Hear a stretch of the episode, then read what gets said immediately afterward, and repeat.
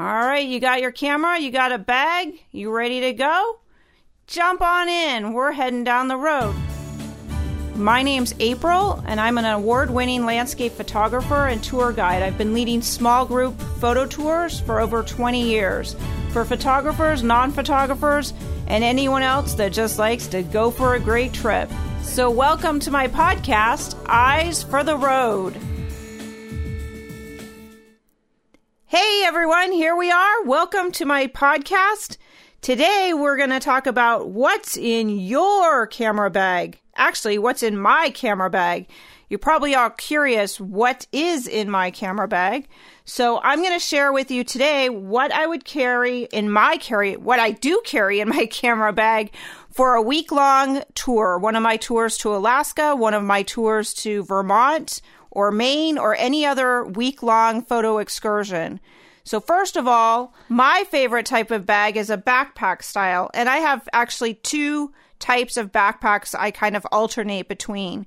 One is an actual camera backpack that's put out. Mine has a is made by Canon, and it's not just because it's made by Canon that I like it, but I like it because it has the padded inserts in the bag in the bottom half. So you have spots for your lenses. They're Velcro, so you can reconfigure them to fit your different sizes of lenses. I've actually used it to carry two DSLR bodies, the larger ones. But now with the new mirrorless cameras, I could actually take probably two DSLR large bodies, I'll call them, and a single mirrorless body and lenses for the whole system. It's all I feel it's always good when I travel and what I have in my bag is two bodies, whether again that's two DSLR bodies, the older, larger style, or now that I have a mirrorless camera, which one of my cameras is the new Sony a6000.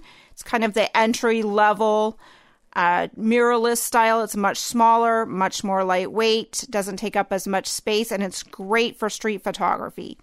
So you could also use my other backpack of choice is just a school backpack. You can pick them up, you know, back to school time is perfect. You know, lots of stores, the retailers like Ross, Michaels, some of those stores. You're getting last year's model of uh, school backpack but then you can pack it how you want. You know you can and it doesn't look so i'm a camera i'm a photographer type bag.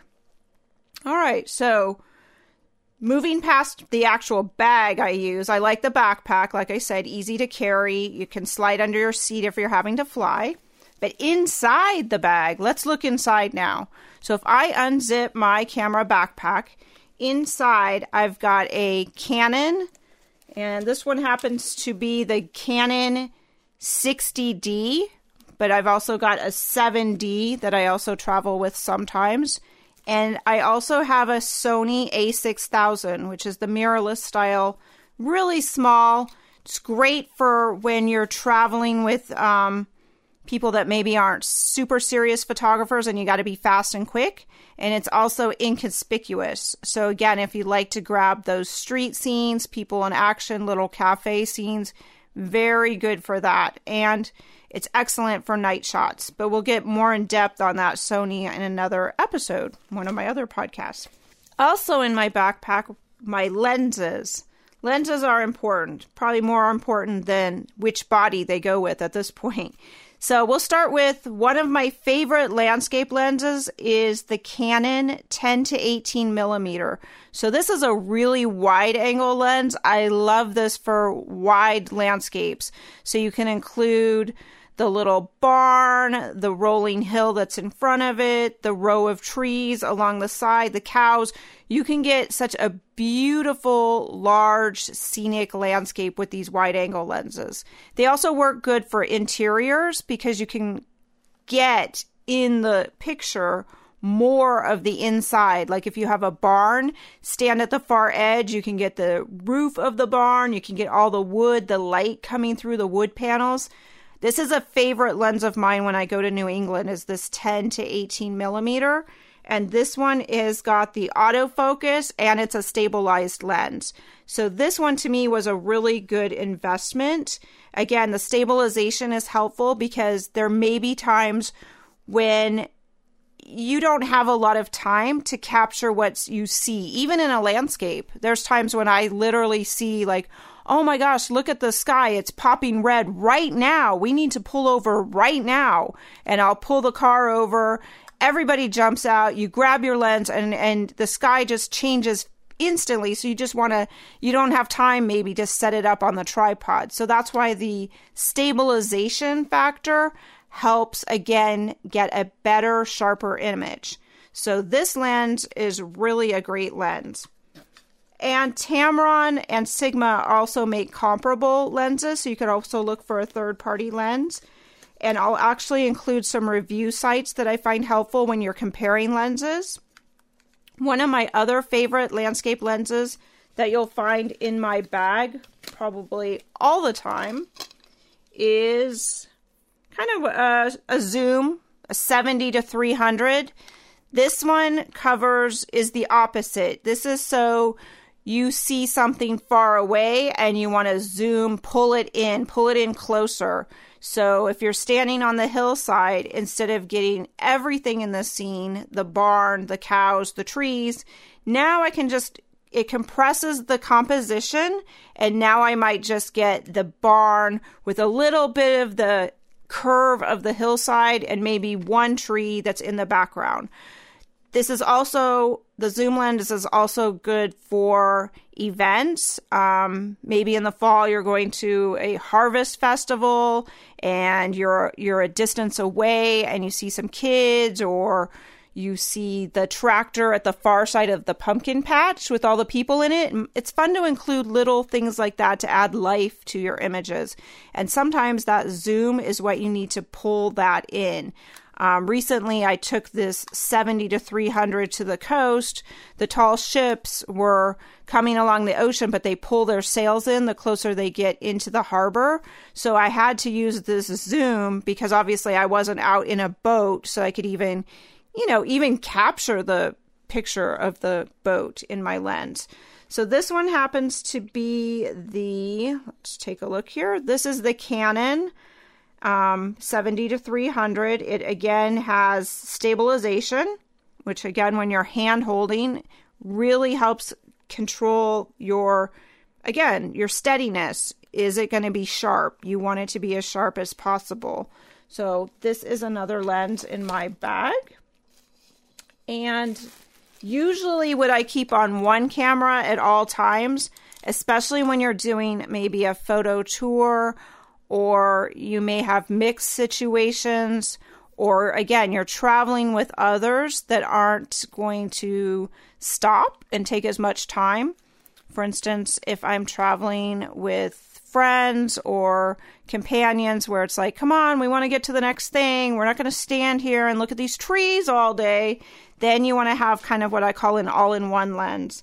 This one happens to be the Tamron, and it is the 16 to 300 millimeter f 3.5.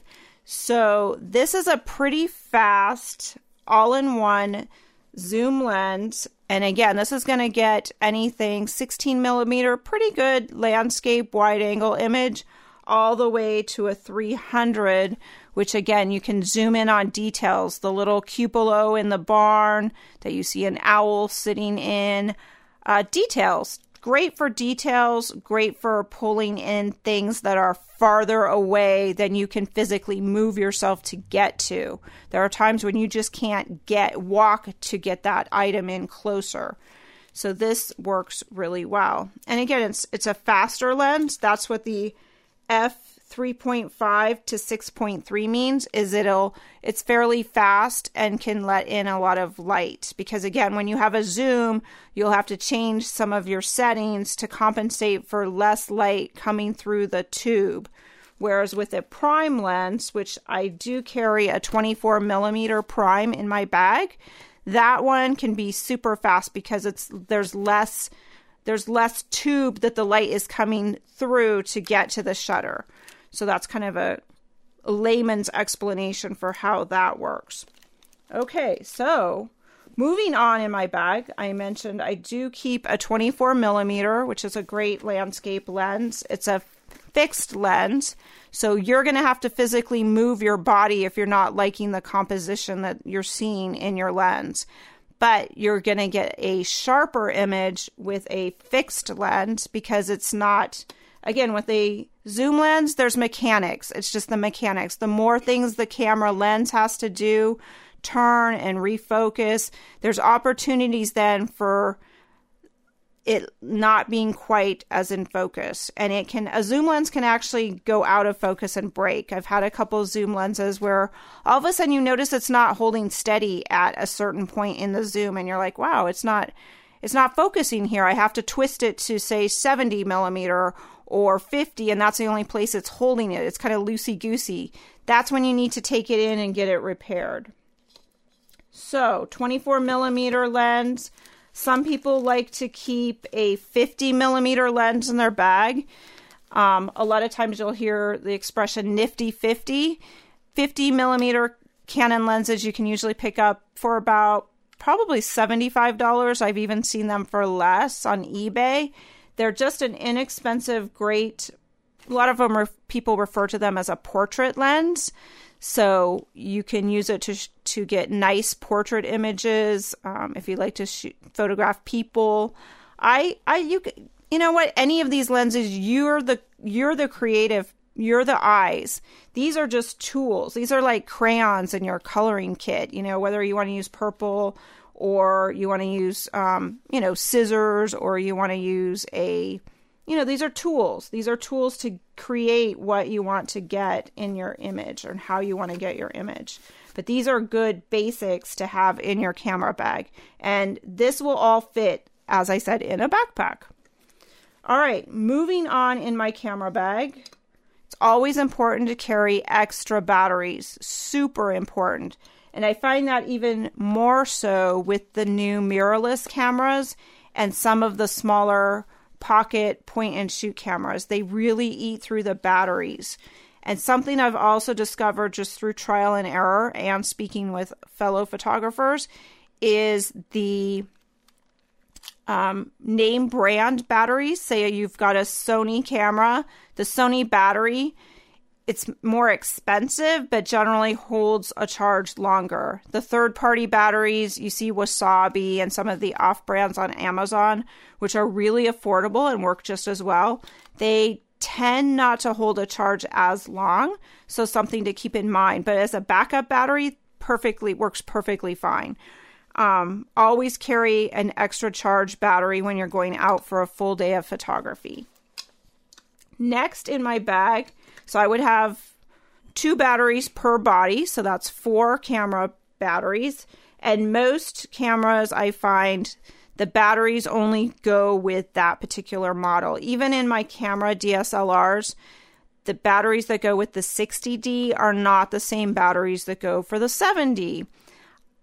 I don't know why they did that. I guess they make us buy more stuff. it's kind of frustrating in a way, but that's just the way it is. So always double check because when you go away for a week, yes, there may be stores, but when I'm traveling through Vermont, New Hampshire, these are small rural communities and you're not going to find a fully stocked camera store maybe for miles and miles. So it's best that you bring everything that you may need and someone else that's traveling with you may not have the same camera and be able to help you out as far as batteries. Lenses usually are interchangeable to a degree.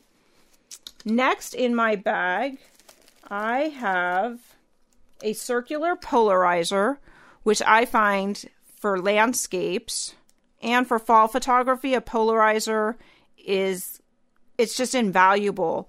What it does is a polarizer is kind of like sunglasses. Think of it as sunglasses when you're driving on a sunny day and you look outside, the sunglasses darken down what you're seeing so it's not, wow, it's so bright. And it also intensifies the color. The blue sky may be washed out when you don't have your sunglasses on, but when you put on the tinted polarized sunglasses, now it's a it's a deeper blue. The grass, especially in the springtime, I love it. The grass just is like, woo, it's like super green. It's like Ireland green. It's just so intense green.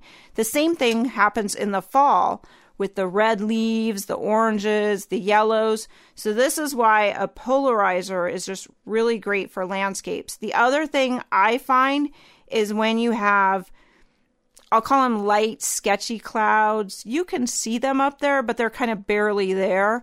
The polarizer, by slightly turning it as you're looking through your camera and playing, turning it to the right or to the left, you'll look at a cloud. Choose a cloud if you can see any slight cloud, and you'll notice that it b- defines the cloud a bit more.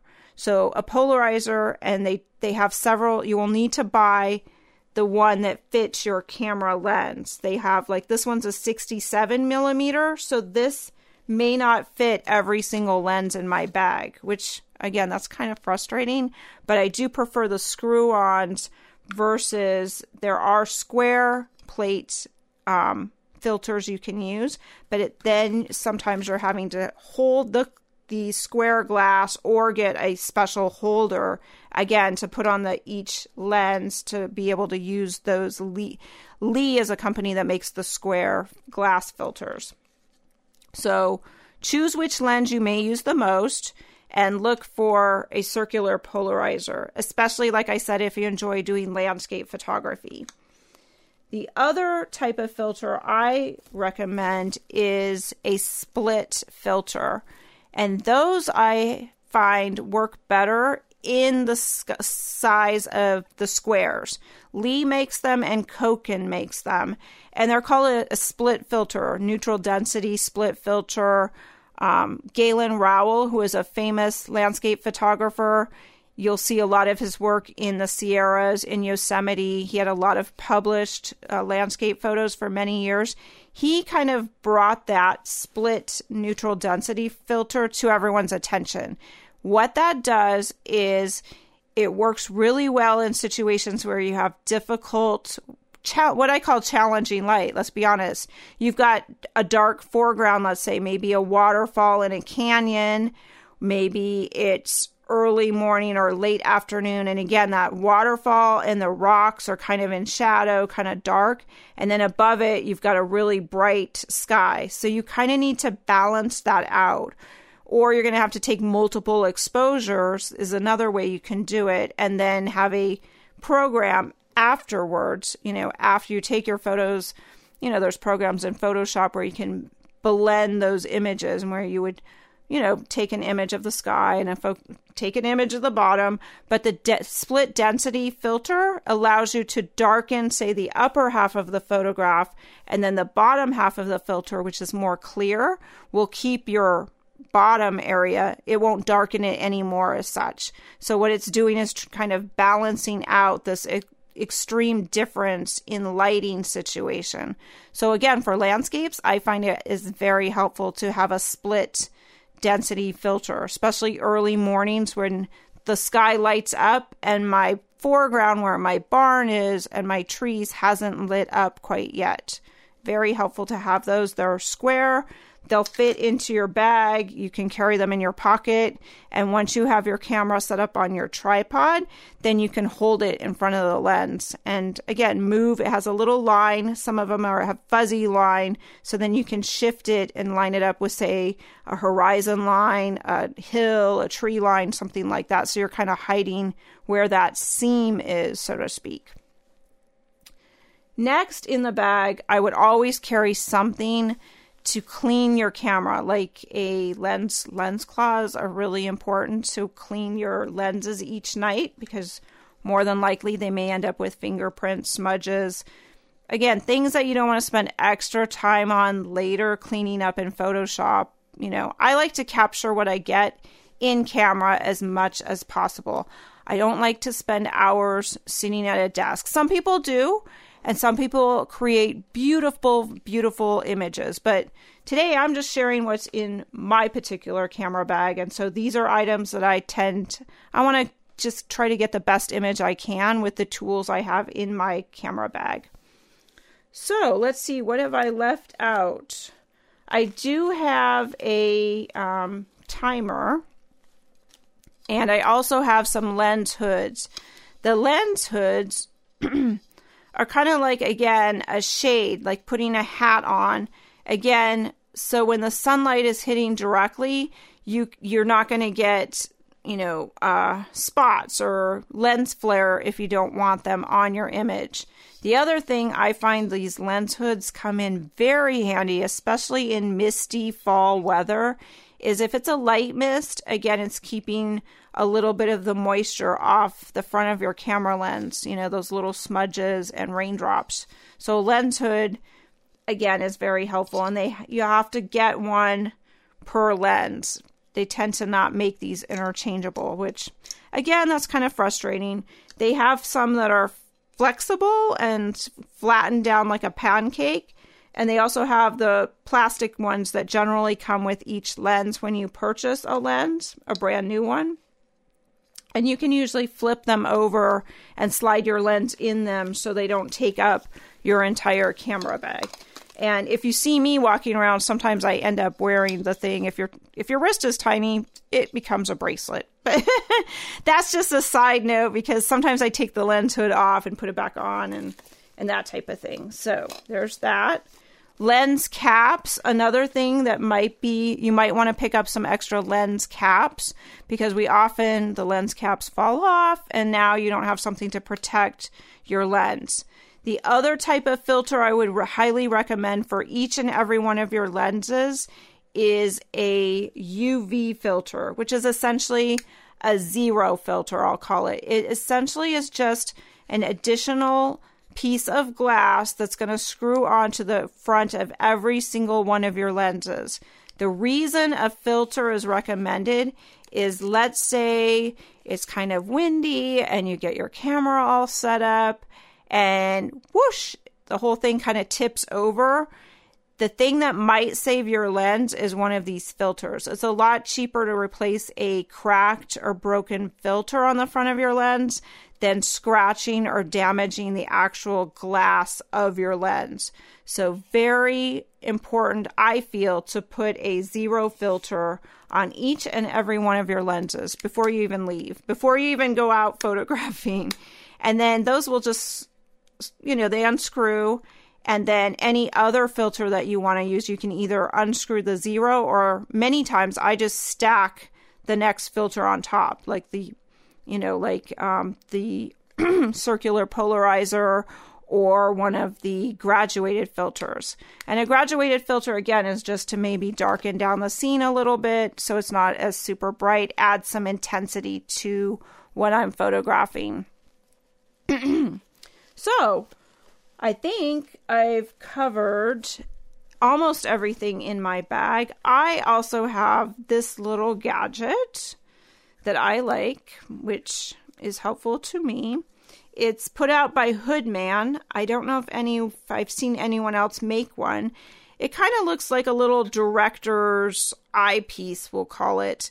But what it does is one end goes you can has a strap you can wear it around your neck which is what i like to do makes me feel like whew, i'm important here i'm directing a scene or something but many of you like to use like myself i'm kind of old school because i started with a film camera which wouldn't have an lcd back on it to show me what i'm photographing you know i would just have a lens you know a lens opening to look through and that's where I'm used to doing most of my composition is through the eyepiece, the smallest little square on your camera.